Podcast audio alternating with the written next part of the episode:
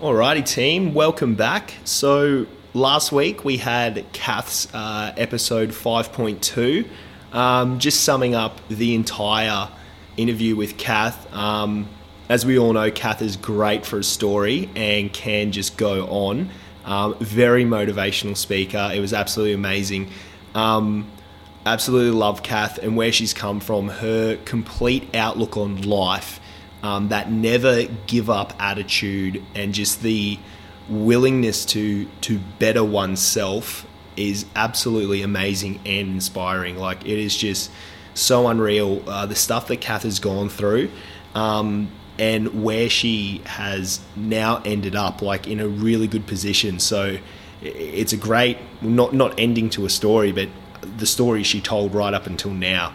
Uh, absolutely phenomenal. Um, one of the big takeaways that I got from um, Kath's episodes uh, was just never, never letting yourself um, get into a negative headspace. So always staying positive, knowing that you're in complete control of everything you do. You're able to, no matter the situation, look at the positives, and there are always positives to take out of any situation. One of the positives to take out of a situation may be that there is nothing good about this. So you can just let something go. So if you're in a bad place in any way, shape, or form, the best thing to do might be to remove yourself from that situation, that being the positive. Um, and then just also having an undying um, urge to do better and to make sure you're doing stuff that works with you and your body and everything in your life. So it, it was great having Kath on some really good takeaways. Um, guys, sorry as well, uh, this episode was put up uh, on Friday. So in Australia, we had Anzac Day on Thursday, which is a day of remembrance for our fallen soldiers, um, current and ex serving as well. Um, so, a very important day here in Australia for all our international listeners. So, that's why uh, I held off on releasing the episode um, on a Thursday. So, only time uh, that'll happen on a Friday that it gets released. Alrighty, guys. So this week um, we have Lyss. Um, Lyss is a in her fourth year um, of studying um, her dietetics degree at uni. Um, she's also done a plethora of other stuff. So she comes from a very elite sporting background and family uh, in terms of brothers and sisters.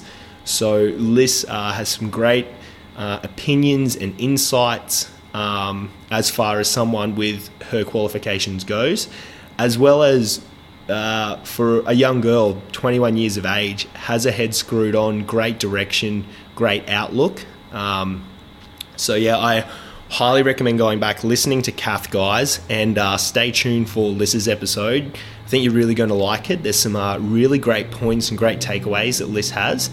And yeah, team, um, stay tuned because we are about to get into it. Welcome, team. My name is Josh Atkins, and you're listening to Australia's most adventurous podcast.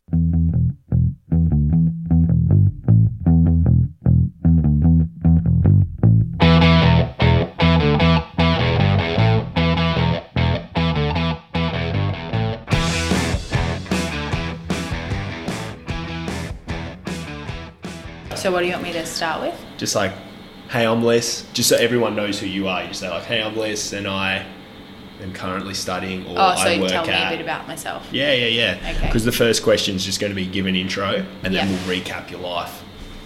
Give an intro and recap of my life. Yep. Do that all now. Yep. Okay, cool.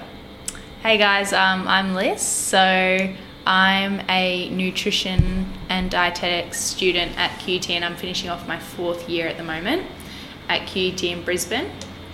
I um, have also got my Cert 3 and 4 in um, personal and group training. So I've been doing that, and I've been working at Fitstop Windsor for just over 12 months now. Um, what else is about me? I don't know. I've got. What about where you grew up? Oh yeah, I did. I grew up on Magnetic Island, which is pretty unfortunate.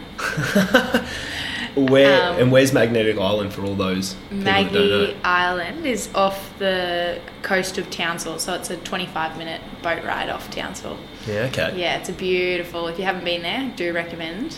Um, but yeah, mum and dad own a little news agency across the road from the beach over there, Oh, nice. and then went to school there. So they've got a primary school on the island, and then I had to go over to Townsville to finish off my high school years. Okay. Was Yeah. that more unfortunate than being on Magnetic Island? Yeah, so unfortunate. no, it was it was so great. Um, such a good start to the life. Just like being with the um, family, just such a tight knit community as well. So H- how many people do you reckon are? three thousand about. Oh, wow. So it's, it's pretty big then, the island, I'm guessing. Yes and no. It's like it's big, but you still know everyone. So Yeah, okay. Yeah, like you'll always know, and especially when we're going to school there, like primary school, um, you would know like all of the kids, but majority of the kids would have siblings, and then the parents, and yeah, Yeah, it's quite a big, um, like it's got an older age community as well. So Oh, yep. A lot, of retirees. yeah, a lot of retirees are over there. So um, I guess it just makes it a little bit more quiet, which is nice. Oh, very good. Yeah. Um, all right, cool. And so, oh, well, I guess tell us about your family as well. So there's a, a fair, you're a pretty bit of big a bunch. tribe. Yeah. Yeah. So I've got I'm the third child, so third girl, and then I've got a younger brother. So I've got two older sisters. Eldest um, Bree, she is a bit of an AFL star. So she plays for the Brisbane Lions, the girls AFL. Yep. Um, Cara is a netballer. She's about six foot three, so she's got a bit of height to her. She is um, in the Sunshine Coast Lightning netball team. Nice. So she plays up on the sunny coast. Are they professional? Like, are they yeah, in the league? so they're in the AN, ANZ, I think it is still. Yeah. Yeah. So they're in the professional league, which Okay. is really good. So she's got her first game, I think this weekend actually, this coming weekend. oh, very nice. Where at? Um, I think she's heading over to Mel, heading down to Melbourne for that one. Okay. Yeah. So she'll go down for that. Hopefully, get a bit more court time this year. Um, and then my younger brother, he is in the Suns Academy as well. So he's another little AFL fanatic. Wow. And he is on the Gold Coast. So he finished his grade 11 and 12 down at Palm Beach Currumbin School. Did you play footy for the boys as well? Yeah, Yeah, I played- played against them. Oh, really? Who yeah, in for? our school comp. So we were Vicky Point, so Yeah, Victoria right. Point. We played, or I don't know if they still do. Yeah. But yeah, the, we went down to Palm Beach. I think in the final. Yeah. that we got through to. They're pretty good. Like Yeah. the school is very supportive of the kids playing AFL and or just all sports in general. Yep. But yeah, so he's he did that and he went down, and he's doing really well. He um, missed out unfortunately on the draft last year, but I think they're doing another mid-year one, so he's hoping to get into that. But yeah, we'll just see where it all goes. Oh, awesome. Yeah. And um, we'll touch on as well. I think it's pretty pretty awesome that you're also uh, a Lululemon ambassador. Yes, Yeah. love a bit of Lulu. Awesome. Nah, I just the company itself is just such an incredible company, and I, I yeah, absolutely would do anything and everything for them. So, yeah, I guess we can touch on that a little bit later. But yeah, they're a great company to be a part of, not only for their product, but just what they stand by and the things that they do. So Yeah. So we've just heard that your whole family is like right into sport, which is awesome, and all great I'm a bit sports as well. letdown. No. way. Well, and this is what I'm about to say. I've seen you train, and now I call you Bugs because you're the bloody Duracell bunny, and you just don't it. stop. I love it. Um, so you guys are like, I'm guessing fitness was a really big um, part of your growing up because Yeah. everyone's Oh, just sure. insane. Yeah, and I think um, like because with my background, I guess um, I don't know if we've really even gone into what I. So I did a lot of surf life saving swimming. That was my yep. background. So I've made a couple of different teams with surf life saving predominantly, um, and I've travelled a fair bit with them. But yeah, just recently I got a little bit sick, um, 2017 I think. So that kind of pushed me. I'm gonna. It's early retirement, but I'm only 21. but yeah, so I guess I've kind of refa- had to refine myself, I guess, and I found that through the gym. And I think coming to FitStop and training with FitStop, it's the closest that I've come to something that's similar to elite sport Okay. at, in terms of like the intensity and things like that. So, yeah, I think that's where I get a lot of my drive from. Um, just having that background and training nine times a week for swimming and surf, or plus. Um, so doing two or three sessions a day. So coming in here and being able to bust my gut, it's yeah, it's the closest thing that I can kind of get to what it was like when I was growing up. And so, don't take this the wrong way, but it is also a little bit of a dig. But I know there's not much surf Yeah. up in North Queensland, north of Rocky. So, how did she you is go? a bit like a lake. yeah, how did you go uh, competing? Oh, did you come down to the Gold Coast and Yeah. further down? How did you go with the difference from, I guess, yeah. relatively flat to So when um, we would train at home, any chance that we got, so say there was a cyclone or anything, we'd be straight out in the Okay, surf to try yeah. to get practice. Um, I think in terms of my swimming skills, they were fine. It was when it came to the craft, so board and ski, I struggled okay? a bit more, um, and especially when they started to include, like when I got older and the iron. Um, I don't know if you're familiar with surf, but Yeah, yeah. the Ironman, how they've got board, swim, ski. Yep. They only usually have board and swim in the younger age group. So Okay. when I was growing up, that was fine because my swim leg was pretty strong Yeah. and I could run. Um, but then when it's ski got included, I kind of got a little bit harder. Yeah. Did you still train on it in the flat? It Yeah. was just getting Yeah. used to the surf. Yeah, so I think that's also where I get a bit more of my endurance from as well because I was just like the daily grind, no assistance with any surf. So yeah, and then in when I went to Aussies um, when I was in under 15s, I which is Australian champs, I got picked up by Northcliffe Surf Club down Okay. on the Gold Coast. So that since then, so under 15s through to about under 19s, I was competing for Northcliffe Nice. yeah, and I made a couple of different like Australian teams and things like that once I'd gone through. Yep. Um, and that got like I was yeah I was really fortunate to be able to like travel and go to like France for the world champs and um, Germany, different places like that, Japan. Wow. Yeah, so I was really lucky in the fact that I got to travel a fair bit. But What age were you when you were doing all of that traveling? so I was in grade twelve when I made my first junior Australian team. Okay. and I went away to France, um, Montpellier, I think it was, yeah, Montpellier, um, and that was 2014, Nice. so not too long ago. Um, and then I made my first senior team in 2015 or 16, 2015, I think, yeah. And that was actually in Maroochydore in Australia, so Okay. didn't get to travel for that one, but it was yeah, it was still really good. And then I went to Japan twice for another. Um, it was like a development team as well for Yeah. Okay. yeah. Very good. What's the weather like in? I'm guessing you went in summer In Japan. yeah, it was Yeah. beautiful. It was really actually quite hot. What's their their surf like and everything there? It was it wasn't uh, the first time we went. It was pretty flat, Yeah. and then the second time it picked up. The swell got a little bit bigger. yeah. Okay. Were you on the east side of the island? Yes, Yeah. east, but down the bottom. Yeah. Okay. Yeah, it, oh, I can't even remember what it was called. Nice. And then so when we, I guess, well, this will kind of tie into the whole fitness. But um, what what sparked your passion for diet, like dietetics and Yeah, so I think um, the nutrition side, I guess, was kind of sparked through performance for me, yep, um, especially going through sport. I didn't have a lot of access to um, nutrition coaches or dietitians when I was going through. yep, Um, we had our odd one here and there, but similar to the sporting teams today, it's not something that every sporting team has yep, access to.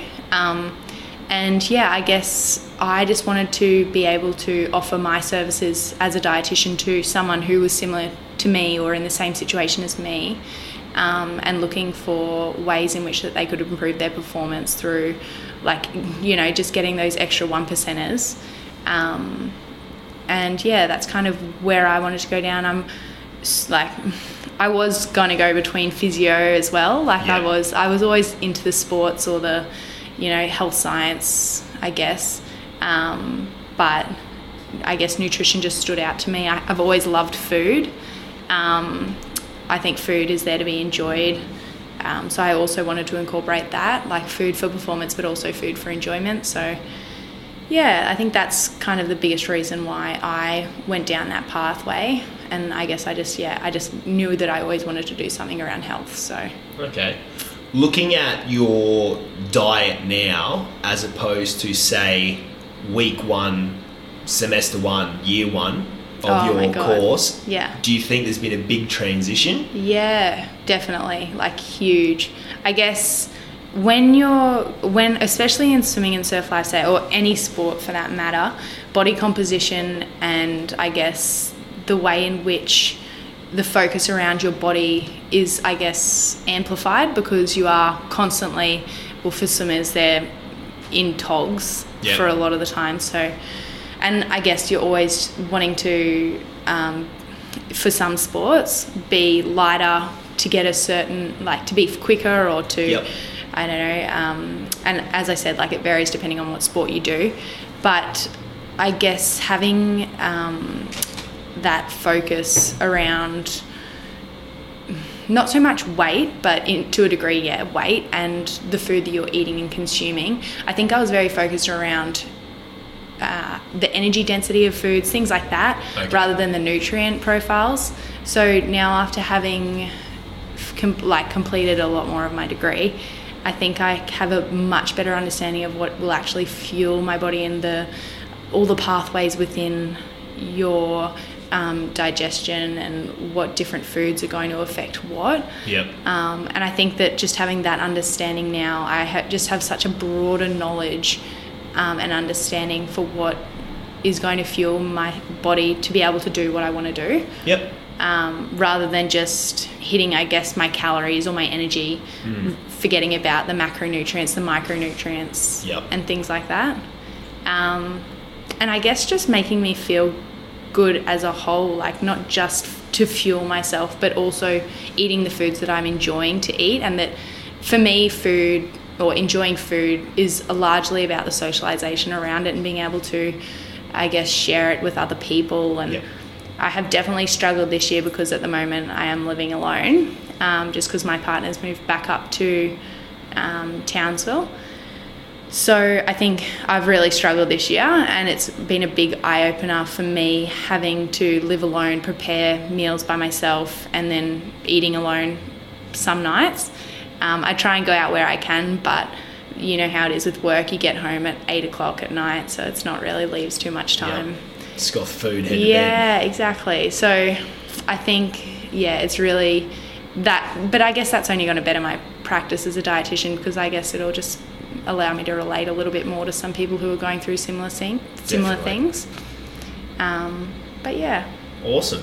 What do you feel has been one of the biggest shifts? Like, I, I know you were going from training, let's say, at an elite or semi elite level Mm. um, on that international stage, also being young, metabolism running Yes. off the clock Yeah. continually, as opposed, still 21, still young. yeah, But how do you feel that your diet's changed? Like you, you, you said, I also want to clarify this as well. Sorry for everyone. You said our weight was uh, kind of a focal point for Yeah. what you ate. Now this is weight just in terms of being able to be light Yeah. and be able to move quickly. We're not talking about body fat in that sense. Um, I guess being able to move quickly, but also have the muscle mass to be able to do because with surf life saving, it is.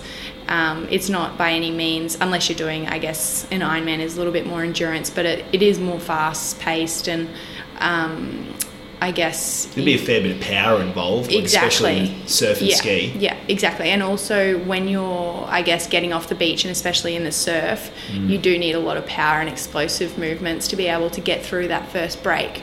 Um, so I guess it in in a way it is relating to body fat and muscle mass. So I guess looking back at that, and I had really limited um, like access to dietitians or anything like that.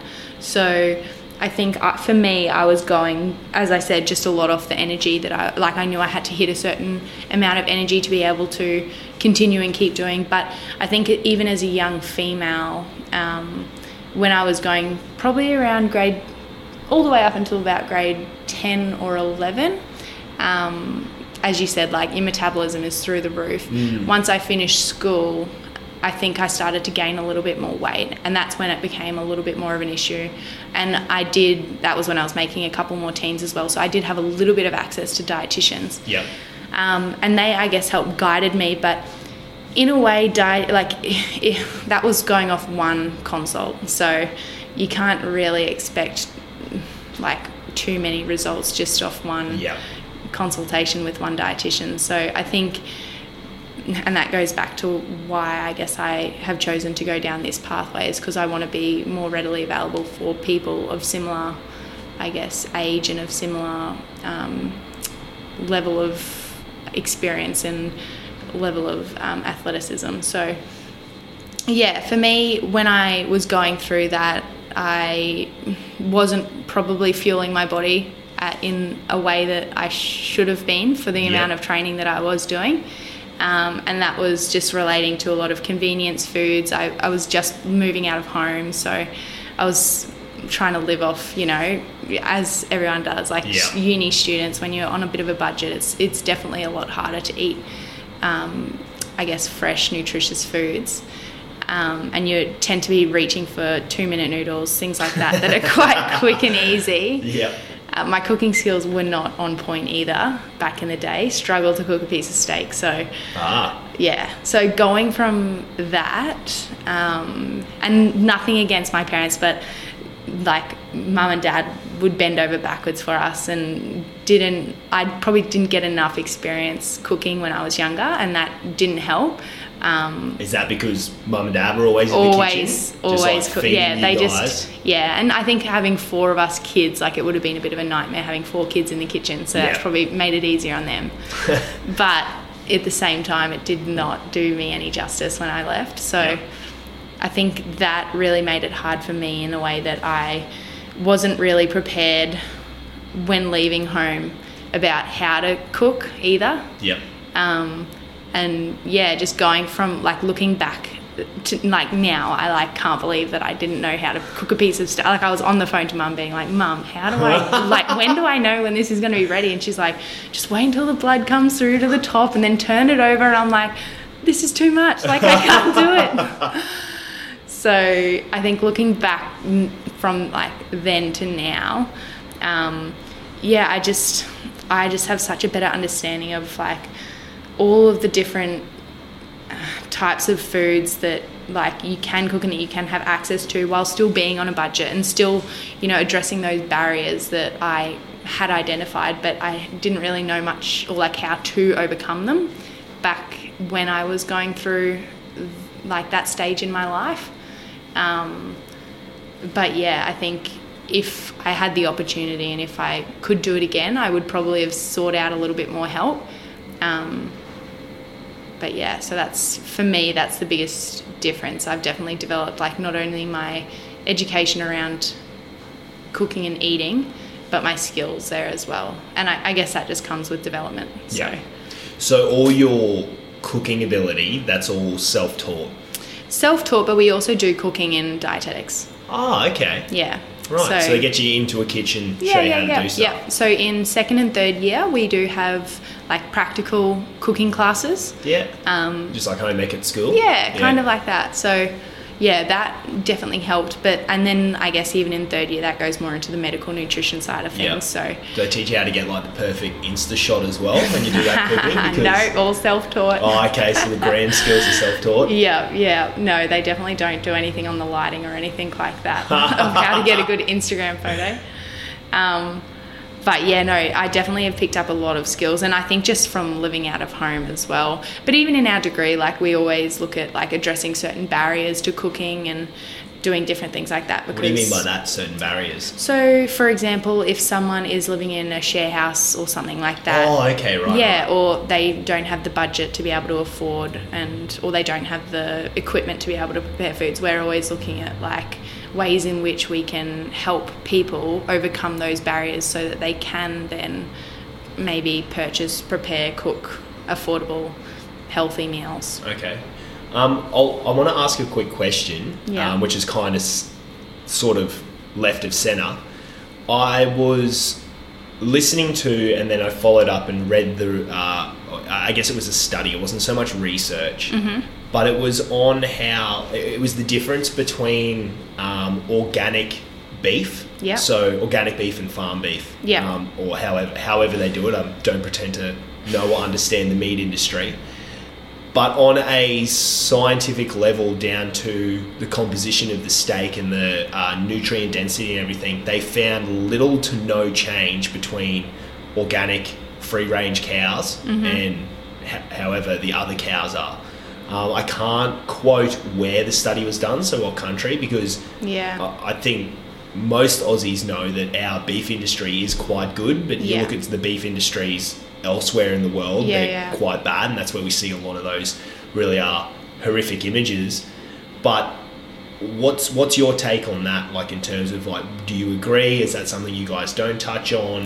Um, we don't really look too much into the organic and um, I guess not organic meats as such. Yep. Um, so I don't really have too much of an opinion on it, to be honest. Okay. Um, I haven't done a whole heap of research on whether organic, like, is specific to meats. Yep. Um, I do know that with the vegetables and things like that, um, looking at organic and whatnot, um, I would always say to people if you like, in the scheme of things, we want people to be making sure that they're eating five serves of vegetables.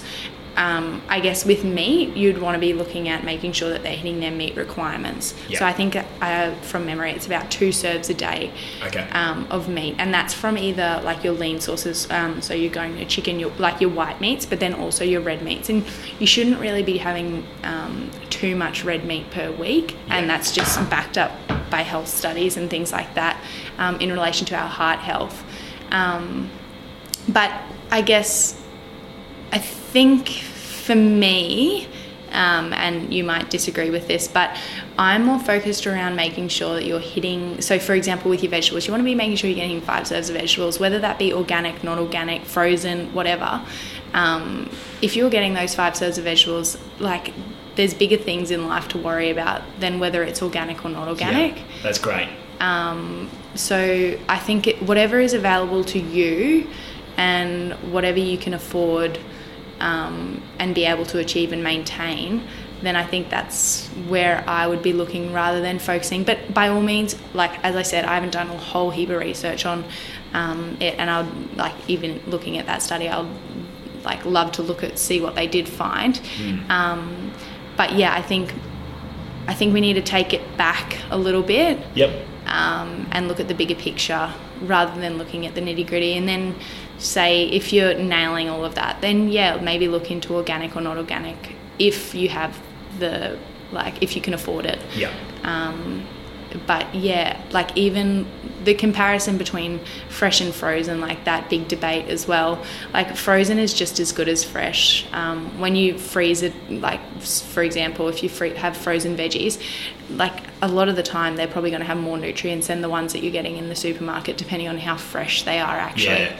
So a lot of the frozen veggies are snap frozen, so they're basically the nutrients are locked within the cell of the plant or the vegetable. So they're actually going to be more nutrient dense than some of our fr- um, our fresh produce or so-called fresh, depending on whether Yeah, how, yeah whether fresh, it's been yeah. at Coles for yeah a week or so and hasn't been sold. So yeah, Uh, I, I, I totally agree with that. Um, the, the only reason I asked is because referring back to, to social media, that is the Yeah. uh, the modern day Bible. yeah, yeah, Um, yeah, everything you see on there, like you see these big influencers like, oh, Yeah. organic this, organic that, and it's. I agree. I, I personally, I don't know if this is a placebo effect or not, but I personally can taste the difference from, say, a Woolies or Coles banana to a banana you go pick off an actual Yeah. organic tree. yeah, definitely. Um, as well as how full it makes you feel. yeah, So once again, I don't know if that's a placebo. I'm pretty sure studies have shown that they are more nutrient dense yeah, yeah, um, in the, the plant, um, or Yeah. ve- vegetable and fruit category. But yeah, I completely agree. Nail the basics first, Yeah. and then and then you can look further. yeah, exactly. And Yeah. with, with the whole meat thing, I just the reason I touched on that is because I I think you know as long as well for me personally, like I'll eat meat. I'll always try and go um, an organic source because of the um, I guess the moral effect. Like, yeah, and that's yeah. I wasn't going to touch on that, but that was the, another reason. So if you're looking at it for a different reason other than your health, yeah then yeah, by all means. But yeah, yeah happy chickens are tasty chickens. yeah, yeah, Um, so yeah, and that, that's that's one thing that, that I look at now. I never used to, Mm-hmm. um, but yeah, just and I guess like free range eggs and stuff. yeah, definitely. Like when eggs, when I'm looking at eggs, I'll definitely go for the free range. yeah, Um, that's just me personally. Um, but in terms of meat, I'm not. Yeah, I haven't done enough to be able to I guess, answer that Yeah. properly. Cool. Well, was- I guess it was then, it could be more of opinion based, but Yeah. all good, that's perfect. So, we're going to be wrapping up the fourth year at the end of this year Yes, for your hopefully. course. What are, hopefully, what are the hopes moving forward? So, you've said Yeah. you'd like to sort of address and help people in a similar circumstance that you were at. So, I, Yeah. w- would you class that as, say, a up and coming or young athlete trying to move to the next level? Yeah, so I think for me, um, where I'm wanting to go down or the path that I'm wanting to take, and this could very easily change depending because I've got three more placements this year, and then I'm fingers crossed done. Yeah. Um, so with my three placements, a lot of things could change, but as of now, I'm really interested in, I guess, doing potentially doing a little bit of um, clinical work as well. So in a hospital setting, um, but also I'm very interested in private practice in terms of helping, I guess, everybody and anyone, whether that be families, mothers, children, adolescents, athletes, everyday athletes, like your um, weekend warrior, whoever it is. I guess I my main, my mission for um, what I want to, I guess, do when I finish is to create a space where I can empower people to be the best versions of themselves um, through physical, like encouraging nutrition, physical activity, um, and I guess mindfulness, just into being able to yeah be the best person that they can be and achieve what they want to achieve and be happy and healthy within their life um, i don't agree with well this is yeah. I'm not the um, i'm not going to advocate for diets. I'm not yeah i'm quite um, as, as i said at the start i believe that food should be there to be enjoyed but to also fuel your body. Um, and I'm a big believer of the 80-20 so 80% of the time fueling your body with the right foods but you've also got to have a bit of flexibility there as well. So um, yeah just to be able to do that I do have a special interest in sports nutrition so eventually going down um, and getting my sports dietetics qualification accreditation How long does that take? oh it'll be about a year or two down the part down the track Okay, so you've got Yeah. to do some time first. yeah you've got to do some that. yeah full-time work and then some um, shadowing i'm not too sure about the whole logistics of it all but you've got to do some further study then at, down at the um, ais as well in canberra so Oh, okay. yeah Oh, cool. so eventually hopefully we'll get into that um, but until then yeah i guess just working with anyone and everyone who i guess wants to better their lives and i guess yeah make the most out of it What um what are some of the differences between clinical and private practice? So what are you going to see more? I guess well clinical, like you said, it's anyone and everyone. yeah But is yeah. oh sorry, uh, private, Private, practice. yeah. My bad. Private practice, anyone and everyone. But Yeah. what's what's more down clinical? So clinical, um, when you're looking at a clinical dietitian, you're more looking into um, the subjects that we do for clinical dietetics is called medical nutrition therapy. Okay. Um, and that goes over the full year. So we did that all of last year, and I guess that encompasses on our placements. We do two MNT placements, which is medical nutrition therapy. Um, Is that and where you just massage apples and stuff? yeah, that's it. No, um, so basically with that is you're um, working. It can be in any clinical setting, so it doesn't necessarily need to be in a hospital. Um, but you're working with people who have things like chronic diseases or um, are unwell. So working with them using nutrition as a medical therapy for them to, I guess, um, get better or improve their health. So Is there like an example? So could we yeah, use that so as an example? for someone, say, um, with ty- who fr- newly diagnosed type one diabetic, okay. um, so that's more of the genetic diabetic Yep. as yep. opposed to the lifestyle. Um, so yeah, someone who's freshly diagnosed as that. So you're working with them then to create a um, dietary plan and I guess to work around some of the barriers that they're facing and working with them to, um, I guess, treat their condition as opposed to say. Um, I guess the big debate as well that you might have seen in social media and things like that is like, what is the difference between a nutritionist and a dietitian? Okay, I've, I've always known. You yeah, but, yeah. But for a lot of people, they yeah. everyone. So a lot of people don't necessarily know. So a nutritionist, for an ex- for example, they can um, be. They don't have to be university qualified to be a nutritionist.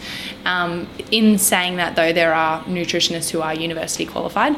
Um, so basically, they can work with your general healthy population without any chronic diseases and things like that. And they can't use medical nutrition therapy because they haven't. That's not included in their course curriculum. Um, so yeah, basically they can work to, I guess, encourage healthy eating as such, but they can't use um, food to help with diseases and chronic chronic conditions. Um, whereas a dietitian, as I said, like they can, base, they are a nutritionist as well, um, but then they also have those further qualifications to be able to work clinically. Cool. So to dumb that right down, Joe Bloggs could rock up to a dietitian, uh, sorry, to a nutritionalist, and he could go, "Oh, I want to put on three kilos of muscle." Mm-hmm. That nutritionalist can then write up a meal plan and prescribe foods to eat for Joe Bloggs. Whereas a dietitian, if you have a chronic disease or illness, Mm-hmm. you can recommend the right foods that are going to fix that illness and Yeah. get them healthy. Yep, yep. Or I guess not necessarily fix because with some conditions, Or if they're yeah. yeah, exactly, you can help to treat. Yeah. Okay. Cool. Yeah, or manage. Awesome.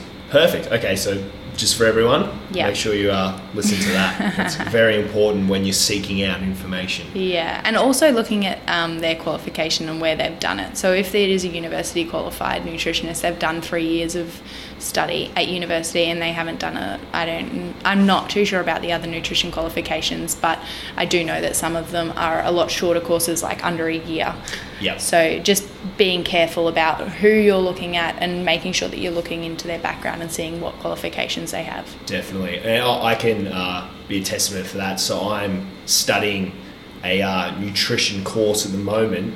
It still doesn't give me the, uh, well, in terms of insurance, I'm still not allowed to pre- uh, prescribe foods. All I can do is encourage healthy eating and work on a trial and error basis. That's that's basically my scope. It's a year course, so Yeah. through precision precision nutrition. Yeah, yeah. Um, so yeah, like when we and and they're they're very um, they're very much around about uh, because they're a Canadian based. A lot of their stuff applies Yeah, to okay. Australia. We, we have the same sort of principles and diet dietary Yeah, recommendations. are. Yeah. But um, yeah, their I, th- I guess their side is more the coaching. So coaching someone through, and um, I, I was talking with Claudia the other day, and it's coaching the more coaching aspect as opposed to yes, we learn the science, but we're still not in still not allowed to pre- prescribe food. So I can't say, hey mate, if you want to get bigger, go Yeah. eat a steak. Yeah. Because then that's technically outside my scope. But I can say, oh look, you know, we can trial and error this. Hey, go try this. Come back if it works, great. Maintain. If it doesn't, okay, let's just try and tweak a few things. Yeah, yeah. Um, but yeah, so that's that's also good to know what you said, making sure that someone has gone and got the correct credentials Yeah. and see where those credentials came from. Yeah, or, and just to be aware of it as well. So like you, like by all means, you can still go and see those people, but just be aware that yeah, where they, I guess, are positioned and what what study they have done. It's it's I guess it's sometimes hard as well. Like if you are say say you're trying to look for someone that has influence, like on social media, Hmm. they can just slap a nutritionalist or nutrition. Like, Yeah, and exactly. generally it is just nutrition up on Yeah. and you know, okay, cool, you know how to eat healthy for you, but can you prescribe the right food or Yeah. are you just putting everyone in a calorie deficit? Yeah, exactly. Um, all right, awesome. So, one, let's step a, aside from work and aspirations. What do you like to do for Mm-hmm. hobbies, interests? Like, what are you doing at the moment to keep fit? I know there's been a slight change Yeah. with the uh, with the Um, marathon, but Yeah, so I was training for the marathon. That's been like a goal of mine ever since I finished school. Um, got caught up though, so I've got a bit of a knee niggle, and I'm just decided now, as much to my disgust, that I have to pull out um, and drop down to the half marathon, which is still great. Um, not taking anything away, but it's always been a dream of mine to do the full. Yep. Just not this year. Was it just any full or Yeah, just full? any full. Yeah, okay. Just wanted to do a 42k run, but couldn't do it. Mental. Yeah, I know. Um, so yeah, I got into. I think I had been training for maybe six weeks, and then yeah, I just had a bit of a knee injury. So I'm decided that I'm going to pull up on that one, try again maybe next year or the year after Yeah. um, and do the half. So that was what I was training for. Um, so now I guess I'm just training for the half. So I guess it's just training, um, changing up my training plan a little bit. Um, but apart from that, I, as I said, I haven't really gone back to swimming or surf life saving. Um, and now I'm just training, as I said, like I love training. I just do it for my own sanity um, and for my own health and fitness, I guess, goals. So, yeah, that's for me where I'm at at the moment. All right. And what about uh, outside of the gym? Is there anything that you like to do? Like you, Yeah, I yeah. see you doing yoga and stuff a whole Yes, bunch. I'm trying to become a little bit more zen in my life. I need to incorporate a bit more of that. So um, with Lulu as well, it's been great um, being an ambassador because um, they really advocate for incorporating more of that into your lifestyle, and I'm a big believer in like balancing it and trying to incorporate both. I'm I'm trying to get better at it. I can't say that I'm amazing at following it, but I do believe in it. Um, and yes, I've been trying to do a little bit of yoga here and there. Um, I also have a little dog, so a little Alfie, Alfie. Little pug. So I love taking him for long walks, gassing him out. Yesterday morning, I was telling Josh this. Um, we went on a hike yesterday um, up Mount Maroon with a couple of friends. And I brought along Alfie because I didn't know how he would go. So I brought a backpack just in case I needed to chuck him in there. Went in there, can confirm, as I was scaling up a rock face. Um, so yeah, doing things like that, like outdoorsy, um, adventuring, just even going to the markets with friends, doing things like that that are low key. Um, yeah, I really enjoy just taking some time out, spending it with family, friends, um, and yeah. Awesome. So, uh, what about this Lululemon ambassadorship? Yes. right? Ambassadorship? Yeah. yeah. Cool. What's uh, h- how did that come around, and what's involved with that? Yeah, so um, I actually worked for Lululemon going back when I first moved down here. I think it was in my second year, so I'm thinking 2016. Okay.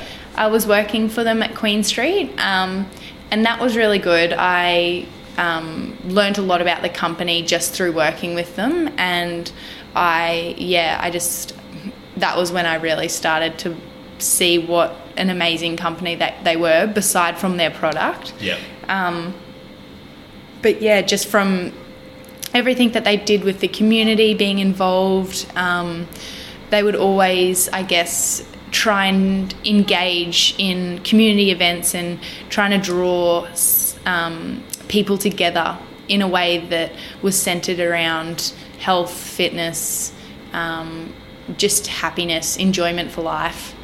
Um, and whether that was through um, yoga, sweating, meditation, um, mindfulness practice, enjoying dinner, drinks. Like it was just incorporated and resonated with me so much and everything that I believed in as well. So um, I think that was where it all started. Um, and then they were opening one up at Chermside. And as an ambassador, I think what they're looking for are people who would resonate with the brand and who believe in the similar philosophies that the brand has. Um, and yeah, I was really surprised, to be honest, to be asked to be an ambassador for them. Um, but like beyond excited and grateful everything that they've done. And yeah, I'm can't wait for the next two years. So. Awesome. So, is it kind of on a contract basis, like they renew it? So it's the one, the ambassadorship that I'm on at the moment is a two year program. Okay. Yeah, so this year and next year will be the two years that I'm with the um, Lululemon at Chermside for. Yep. Yeah. And you said there, so, and this is what I found interesting because I'm a Lululemon fanatic from way back. Yeah. Um, it's the only shorts that I wear. I refuse to wear anything else. Yeah, I've Um, converted my partner onto them too, and Yeah. he's like so not brand savvy at all. So Yeah, I well, I you know used to be Nike, Yeah. Adidas, all of that, and Yeah. then when I slipped on my first pair of Lulus, that was the last time I put anything else yeah, on. Yeah, they're so. Um, good. so yeah, Lululemon, if you want to Shameless plug. Me up, yeah. So- um, but now I've started to convert, like, because I thought I and when I first heard about Lululemon, I was like, oh, it's a girls' brand. yeah, and a lot of people think that too. Yeah, Yeah. and um, when I found out that they had their men's range, like obviously the shorts, I was sold. but Yeah. always working uh, in the gym. We always had a gym shirt to wear. Yeah. And then uh, I think it was it was a client of mine. They gave uh, they gave me a, a gift card for Christmas or my birthday or something, and Yeah. uh, I went there and I got a one of their shirts. Yeah. And now I try not to wear any other shirt either. They're just their casual shirts, like not only their training stuff, which I start to wear now, which I'm covered in completely today. Yeah, I love it. Um, but their, their casual shirts are just everything. Is Yeah. amazing. And I've just got my first set of long pants. Like so, I'm still, I'm very much a creature of habit. Like I'll get one thing and never change. It just Yeah. takes me a while to keep getting yeah, onto the next stuff. accumulating the things. But what I can't believe is the amount of wear and tear I put all my stuff through. Yeah. And the first pair of shorts only started to, I guess, deteriorate after four years of consistent wearing. So for the Yeah. the average gym goer, someone who dons a pair of pants for maybe two hours, maybe three times a week, I was wearing them for ten plus hours every single day. Yeah, it just And goes to show, hey, it's like quality, the stuff. quality is amazing. Yeah, it's so, yeah, ridiculous. Shame, shameless plug. Yeah. Send some more shorts my way. Yeah. Um, that, that's awesome. So with, with with Lily, and you were explaining this the other day, it was something I was unaware of. That their their role or your role when it when you first got involved, it was more a store location. And Yeah. did you say they're now moving to a national Um, role? So we're doing an ambassador onboarding in Melbourne, which is really cool. I'm really excited for, and that I don't think I've even told you about this. No. I've yeah. um, but they are doing um, an ambassador onboarding from all ambassadors in Australia and New Zealand, um, and so there'll be about 200 of us, and we'll all be going down to Melbourne in June. June, yeah. Um, at the end of June, and basically they'll be running us through all of the logistics around. So I can't say much about what it's turning into be. Yeah. Um, but Is that because it's kind of secret, or you don't know? I genuinely don't know too much about Okay. it to be able to comment on it. Yeah, um, But yeah, so we'll be learning, and like that's a, like all expenses paid for. Like they're they're really Wow. yeah being really great with that. So it's a three day event, um, and we'll just be going through um, I guess some more information around um, our contracts and um, also the fun things like just socializing and sweating and doing all the things that Lulu do. So yeah, that'll be really exciting, and that's in Melbourne. I'll be very cold, I can imagine, because we all know how bad I am with the cold. um, but yeah, so that's something exciting coming up as well. Oh, that's awesome. Yeah, so they they just really take care. Like the company is yeah, could not speak higher of them. Perfect. Mm. Um, let's cycle back now. So, while for the last how long's it been? Nine to twelve months. You've been Yeah. at Fitstop. Yes, I have. Yep, yep. How do you feel? Because very much uh, the type of business you want to run, being in front of people, it's about Yeah. being confident, being able to project. Yep. I guess in a way your opinion, but also the science. Yeah. You, you, the, your opinions you gather from science. Yeah. How do you feel working in front of people um, with within Fitstop has made you progress? Oh my goodness. Um, so much. So I'm not I hate public speaking. Like hate it. Um, I when I was younger, I used to get up like even through uni and stuff. My first two years, I would get up and I would just be so nervous. Like I could hear my like voice going, and I, I was shaking, and I was I would just yeah I'd go so red, and I'd just get so flustered. Um, and I think like it's incredible and everyone used to say to me they would always be like just practice like just practice practice practice and i was always like no nah, i'm never getting better like it's just so i'm so bad i'm so embarrassed um, and then i think from starting at fitstop that's when everything started to change like having to talk in front of 36 people in a class Yep. um, really got me out of my comfort zone. And then I started to realize, okay, yeah, it is practice. Like you've literally just got to do it Yeah. to get better at it. Um, and now, like, I don't think twice about like taking a class. Like, whereas when I first started, I was like overthinking it in my head, and I would like stay up the night before, and I would practice the entire like how I'm gonna like speak through the class and Yeah. all of that. But now, yeah, I, I like I would always have my warm ups like made perfect and written out. Whereas now, like I don't even know what I'm do- what the class is this afternoon. You know what I mean? Like, Yeah. So yeah, I think definitely has been a massive development curve for me in terms of that aspect of it.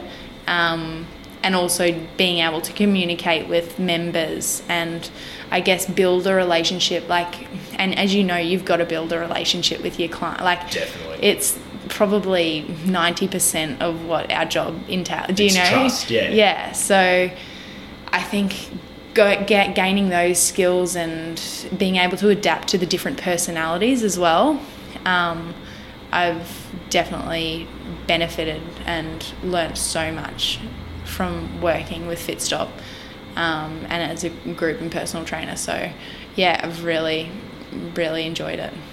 So, into that, because the reason I ask is uh, anyone that's in front of people, you are an influencer of sorts. You're influencing these people's days, whether it's positively or negatively, mm-hmm. you're going to have an influence on them.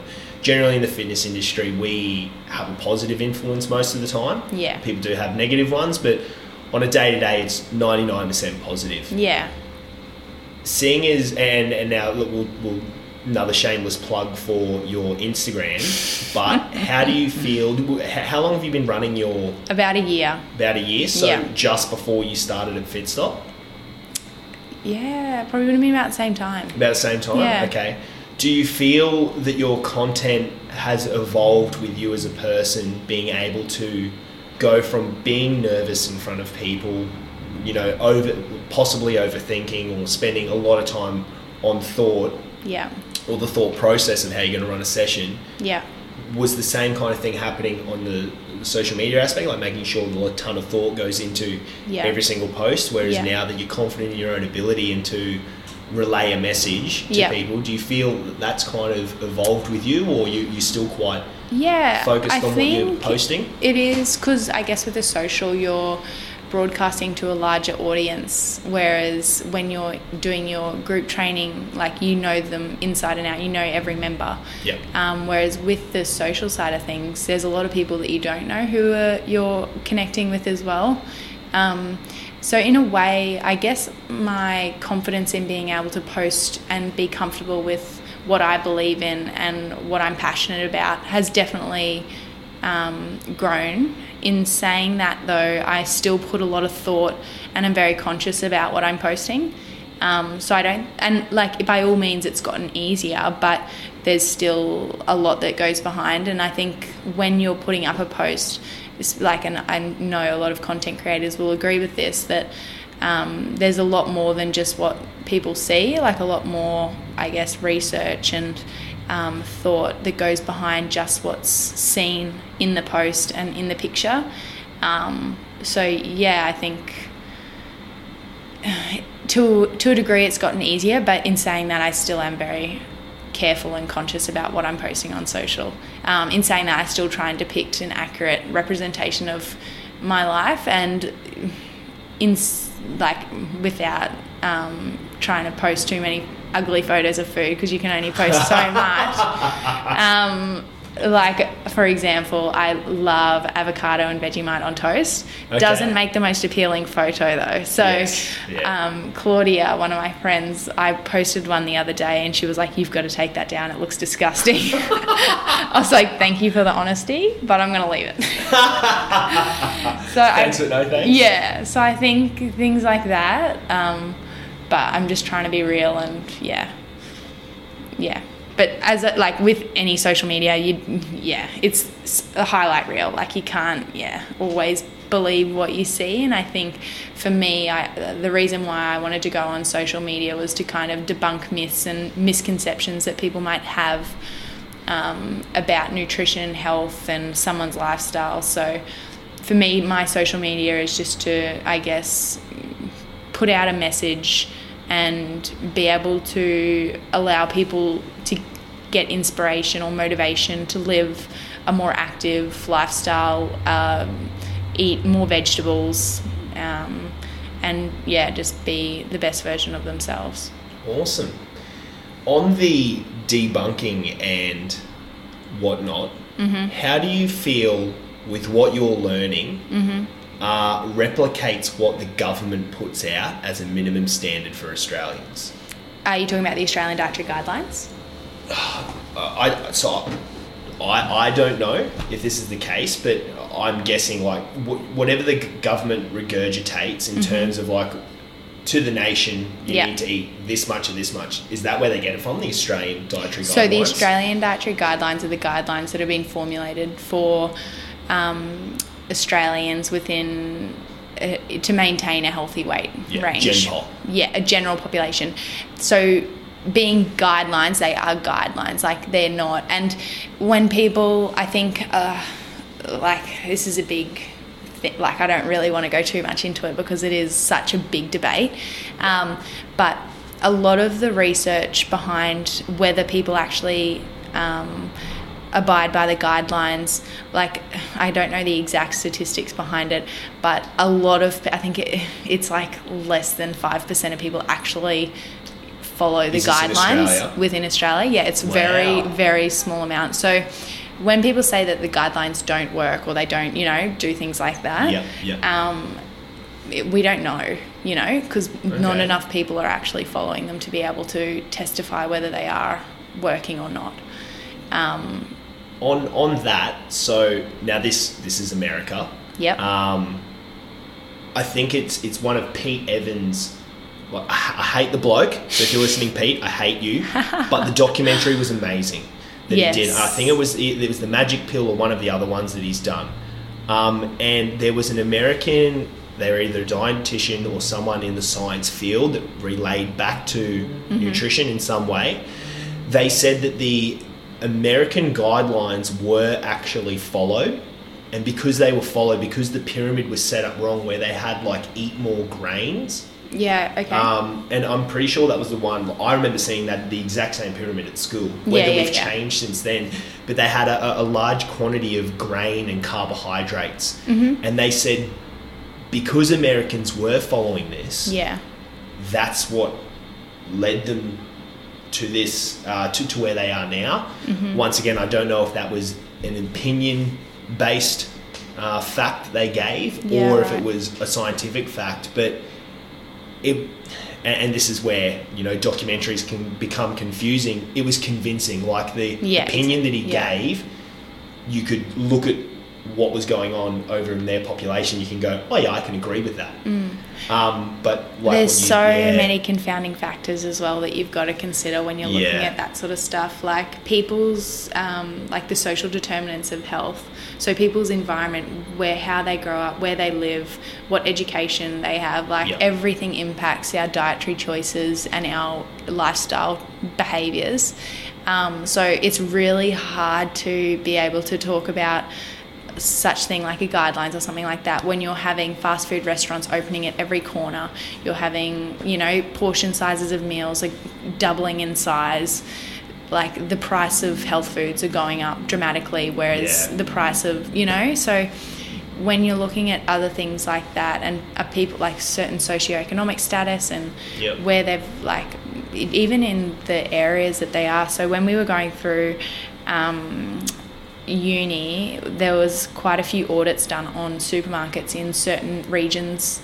Um, I think like they, they have them everywhere but for example like in Brisbane or something um, and they did an audit of the supermarkets and where products were placed within the supermarket.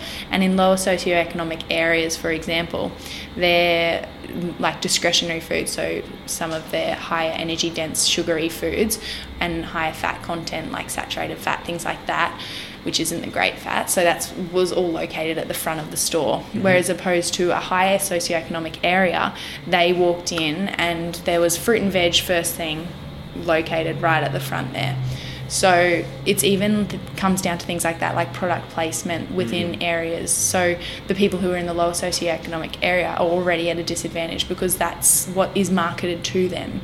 Yep. Um, so yeah, there's a lot of other factors that come down to it, and I yeah, it's. Uh, and as I said, a lot of people don't follow the guidelines as it is. Um, There is a lot of research going behind the guidelines and why they're put in place.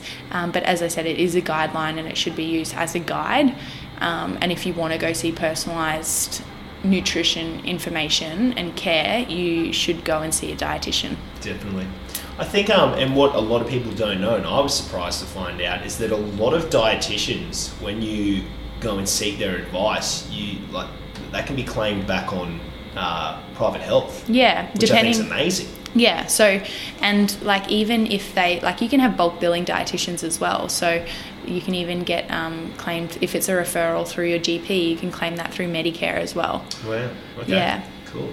Um, it- it's very interesting talking about that supermarket stuff because again, uh, what I read, and this is on the psychology side. Yeah. So um, the re- and once again, this is just what I read. It, I I can't recall which study it was, but there was a study on human psychology, and that.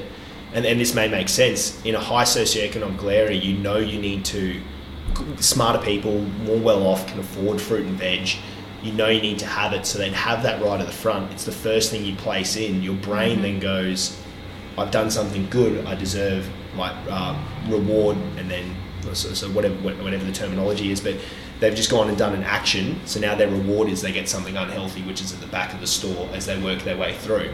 Whereas um, in those low socioeconomical areas, low socioeconomical areas, all they know is the stuff that they know. So they, Yeah. don't, they don't know what they don't know. Yeah, exactly. Um, but yeah, so I think, and it's a great point going back to when I asked about what your thought was on it, the difference in or inconsistencies of where things are. So Yeah, inconsistency in our knowledge yeah, of products and all Yeah. of that. So yeah.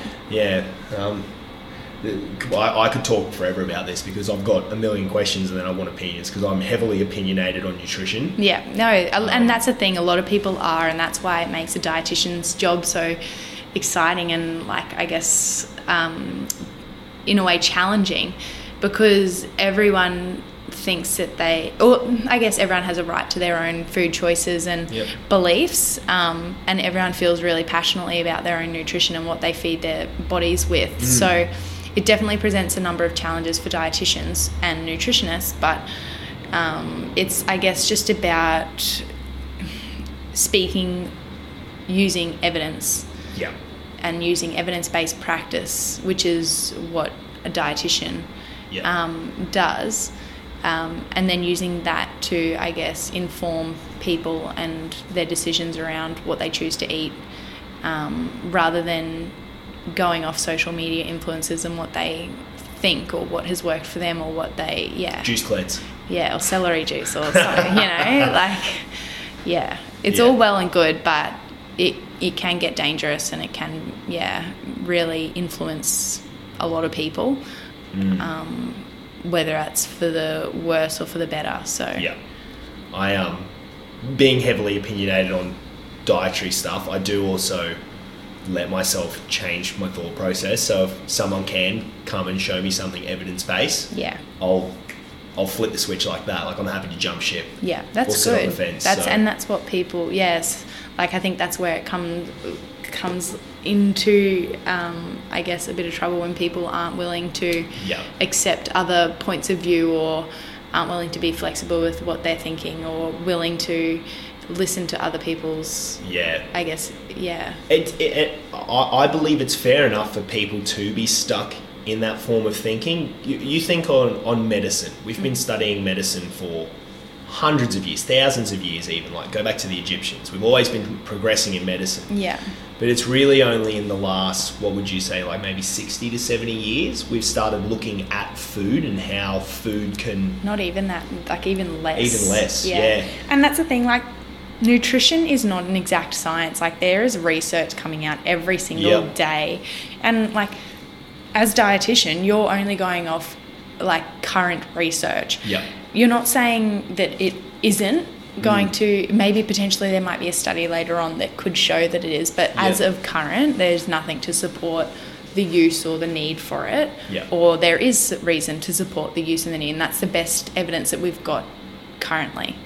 Um, so yeah just and also just being aware that there are more studies going and that, that things are going to change like nothing's ever set in stone Mm. like nothing is ever going to stay the same because we're always learning more and we're always yeah I totally agree.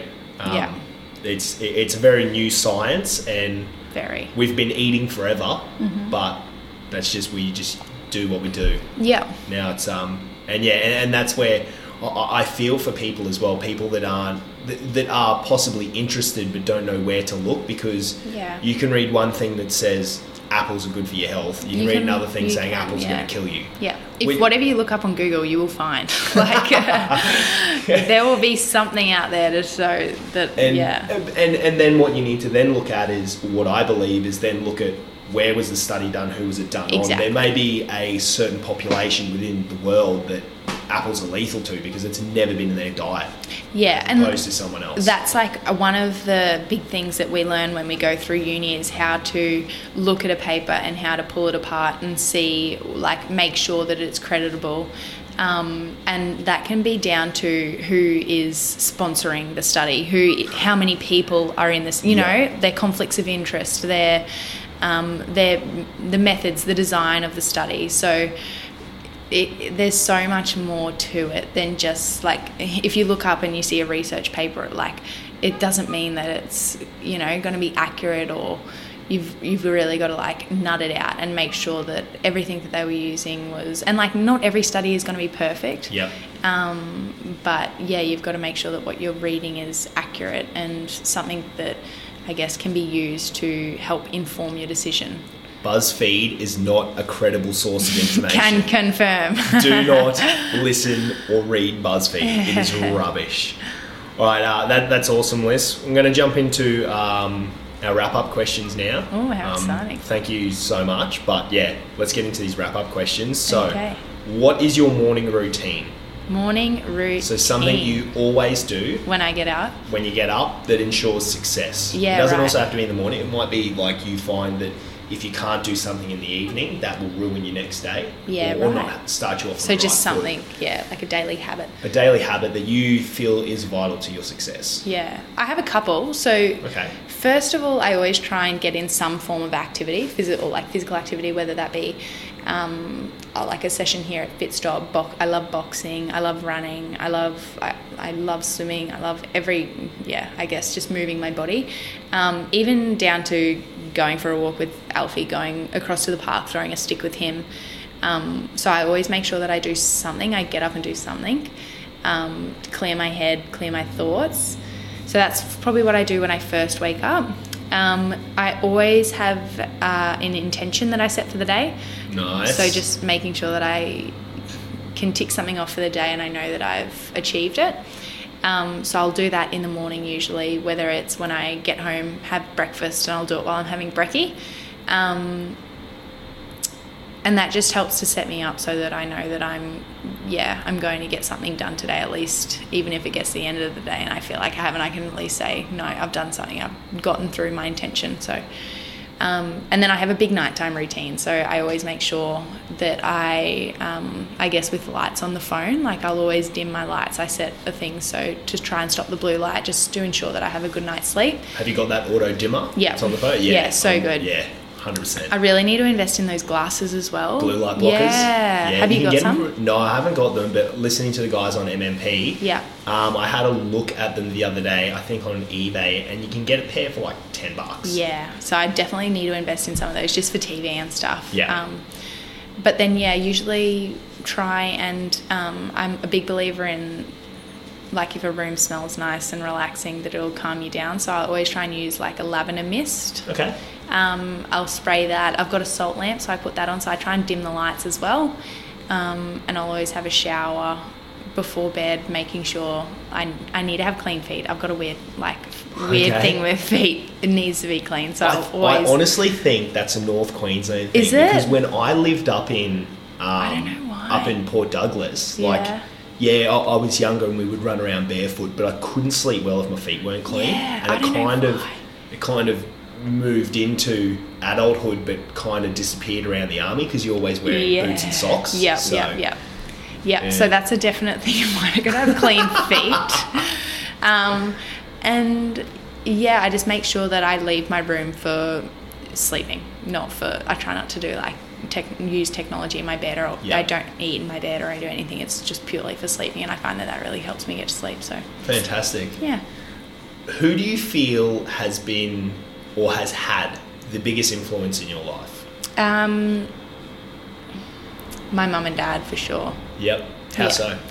Um, the biggest influence. So like, just their personalities, like, and the way that they have brought us up. Like, as I was talking before at this right at the start, we've got like I'm one of four, and we're all very sporty, active, competitive, as you would expect. Um, but if you saw my parents, you would be like, how like how have these kids turned out to be like competitive and sporty and da da da because my parents are the most chilled and laid back human beings like uh, they're just I don't know and I think that that really has instilled with me and resonated in the fact that I'm very conscious about what I guess lights me up Yeah. and what makes me happy um, so waking up and I make sure like life is too short to be waking up and doing something that you don't enjoy. Yeah. Um, and they've really made me believe that because er, like every training session, it felt like pretty much in the end they would always be like, "Are you sure you're doing like you're all right? Like I think you should have a rest day." Um, so they were really like cautious around that and just didn't ever want us to feel like that we were being forced to do something we didn't want Yeah. to do. Um, but yeah, so they, my parents, 100%, and just the things that they've done and the sacrifices they've made for us. So, Oh, that's awesome. Do you feel like if there was someone outside of your family, there's been another big influence, or not really, just parents? yeah, definitely. Like my partner, Kurt, he has been a big influence on me. He is a bit of a humour head, so loves to have, he's very sarcastic, loves a joke, loves to be centre of the, t- like, centre of the party. So, Yep. he i don't know has made me real like just take out the seriousness of um, life and just enjoy it as well similar to my parents but just more in the funny side of things um, and just not to take myself too seriously Awesome. yeah What do you feel has been the biggest obstacle that you've overcome in life so far? biggest obstacle definitely transitioning from being an elite athlete to i guess an everyday athlete Okay. um, not taking away anything from everyday athletes by any means, um, but it's definitely a different mindset and what you're training for and what your goals are and your intentions. Um, you have to really remove yourself because I guess growing up, I was always known as the swimmer, the surf lifesaver. Like that was my identity. Um, so I guess having to find myself and find something outside of that to, I guess, put my name to and just be happy with me Yep. that was really hard um, and i'm still like attached to it i'm still like am i going to go back am i not like Yeah, yeah. but internally like i have come to the, like I, I know that i won't Yeah. but in a, in a there's a Still little itch. yeah, Yeah. so So I mean, when I smell DP, I just want to get back in the sheds. Yeah. I miss it so much. it's it's it's always going to be a part of me but i think that that transition made was really tough was really really tough Yeah. Oh, that's good though. Good, good obstacle to overcome. good finding growth yourself. yeah. Um, oh, this is my favourite one. What do you feel recently has been your biggest point of view change? So something you may have believed in, Yeah. um, or thought very heavily of, Yeah. and then recently for um, either your own finding out, um, someone has showed you something different. How's that opinion changed? Hmm, That is a good question. Um, something really recent that I found um, kind of changed the way in which I thought was when I was on placement, my community and public health nutrition placement in Townsville.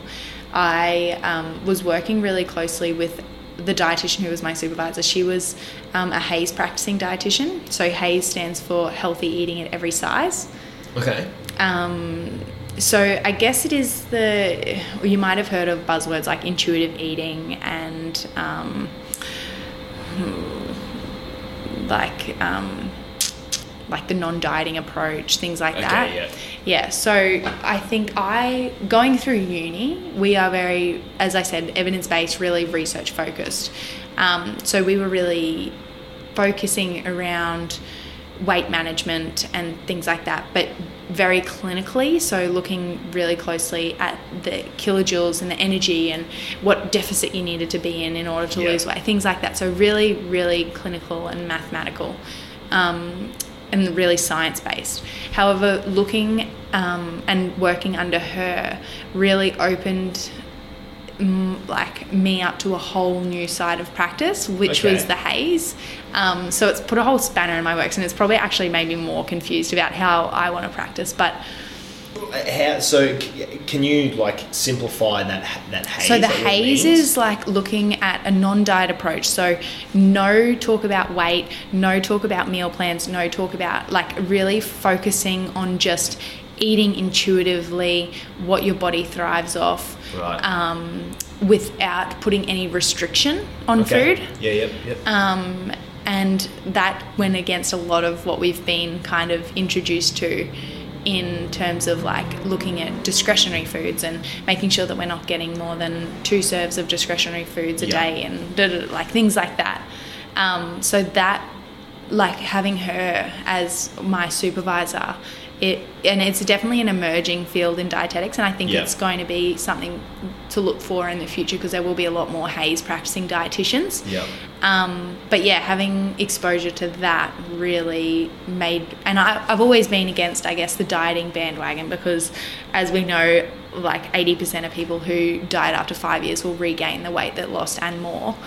Um, but yeah, just having, I guess, her, I guess, supervise me and um, that's really affected the way in which I've thought about it. Do you think that's that the HAES? Is it a principle?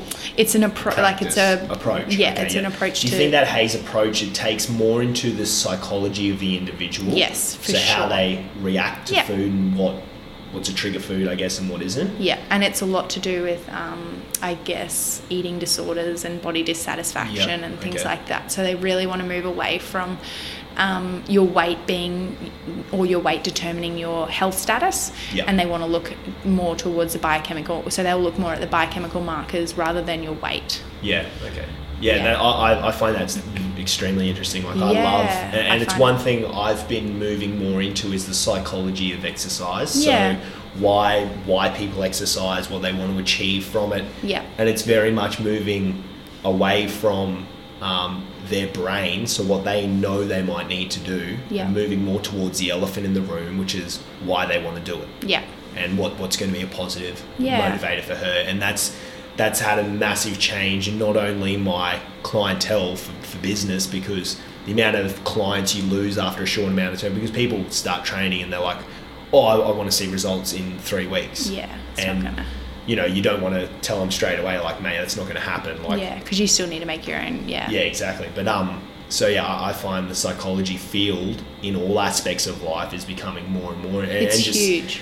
The books that you read on it, and um, obviously very dumbed down Yeah. to the lowest common denominator, but it, it's amazing how, and, and I, I can pick apart myself from years ago. So like the the ways and that I acted, the approaches that I went towards things, as opposed to now being able to think very objectively Yeah. Towards things. So that's that that's that's pretty cool. Like I, I haven't heard of it. Yeah. For, I guess in, in a way I have, but not it being an approach, like an Yeah. actual approach. I thought it was just more of a tool No, so yeah, could possess. Yeah, so there's definitely HAES practicing dietitians, and they purely practice the HAES approach. There are some that incorporate both, and that like depending on the client. So everything that we do is client centered, um, but depending on the client, they will adjust and see whether they think that maybe they might need more of a HAES approach, depending on like what they're presenting to them and their, I guess their history Yeah. and their psychological health and the different like so many different factors that we'll go through in a consult. Yeah. Um, but yeah, that really changed the way I thought about things and opened, yeah, opened me up to a lot more than just the clinical and what we've been taught in uni. Awesome. Alrighty, so this is where, uh, or before we start doing plugging, Yep. um, have you got any? was- So this is just any of your recommendations that you'd like to make for people. Yeah. So, uh, a, a podcast, podcasts, Mm-hmm. book, YouTube, influencer, or any kind of favorite quote you would like to recommend and impart onto everyone. Yeah. Okay. Um, I'll, s- I'm going to start with a quote because I'm still thinking of an influencer that I want to say. um, but vibe attracts your tribe. Like I'm all for like if you have like if you are in a situation or an environment that is negative or that's going to put you down um, you, that's all you're going to get out of it like you're not going to get any positive outcomes so if you surround yourself with cheerleaders and people who actually are going to like advocate for you and cheer you on um, in saying that you've still got to do the same for them then you're going to achieve so much more in life and be so much happier um, I guess I yeah. I think as you and as I've gotten older, I've come to appreciate that you get to choose who you surround yourself with. Yep. Um, and if you don't like the way that you are around a certain person or in a certain crowd, you have the decision to change that and to remove yourself and find people who you do resonate with. Um, influencer. It, it can be multiple if there are Yeah. multiple. Um, I'm going to say on. Um, I'm trying to think of the podcast one that I'm listening to at the moment. He. I really enjoy listening to the plant. Have you heard of the Plant Proof? No, I haven't. No. Have you got your phone? If you want yeah, to I find do. it. Let me have a look. Where is this phone of mine? Here it is. Um, otherwise, I, as a, um, I'm not the biggest. I don't really watch too much YouTube, to be honest. Um, in terms of social media, there are quite a few social media accounts that I do really enjoy following. One is the Good Food Clinic, and she is a friend of mine from Townsville that I've met a couple of times. But just the things that she, she's actually a new grad, but the things that she speaks about really resonates with um, me and the practice that I want to go down, I guess. Um, she's just really real and genuine about what she believes in. Yep. So, I'm trying to find um, the nature, the the naked truth. Sorry, Rachel Hawkins. She's another dietitian in Brisbane based. Okay. Um, she same thing, just like such a genuine human being. Um, really speaks what she believes in. Um, the one that I was talking about was have you heard of the compeat waffle? So a lady, Ali Disher, who was one of my um, she was one of my tutors last year. She works as a sports dietitian and she is um, someone that I look up to and that I would want to practice similarly to. And she is at um, her podcast. They are at Compeat Waffle, or like it's that's what it's called. Um, but their their um, practice is called Compeat, so comp and then eat. Oh yeah. Yeah. So she that's probably one of the biggest ones that I listen to, um, and then the plant proof one, which I was talking about, which is um, here the plant proof podcast. I don't know if I press on it, it'll start playing. No, it wasn't. Um, yeah, this guy here.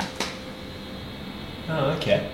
Yeah, so he's like he's just encourages people. I think he is vegan based, but he just focuses on encouraging people to eat predominantly plant based, like just increase your vegetable consumption. But he also addresses a number of issues as well and talks to heaps of other um, health experts and things like that to get different opinions, similar to what we were talking about before. Yep. Um, I guess he he's looking for other people's expert expertise around certain issues and things like that. So he's not just focused around one topic.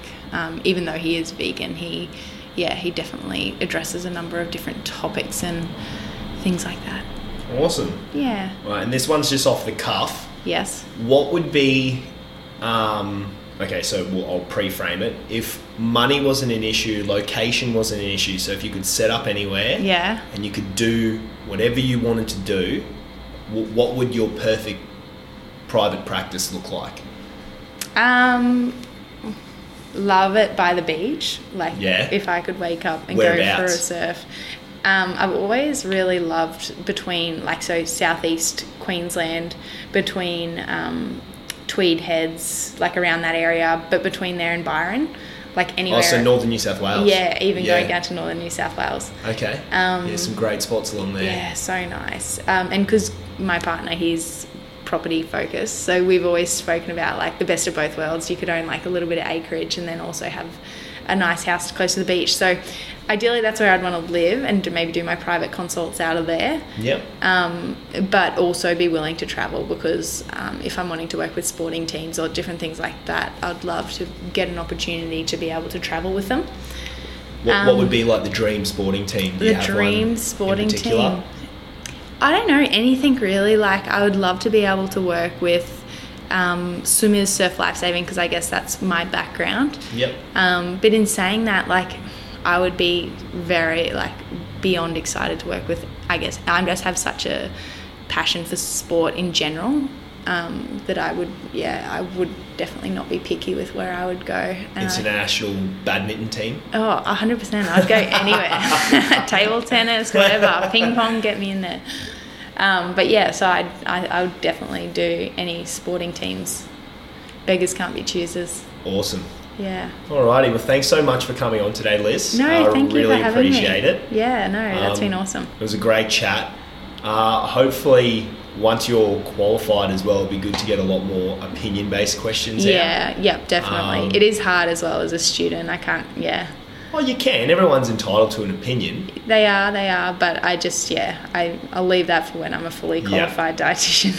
Awesome. Right, yeah, thanks so much, Lyss. Um, Awesome, thank you. Yeah, we'll catch up with you next time. yeah, sounds good.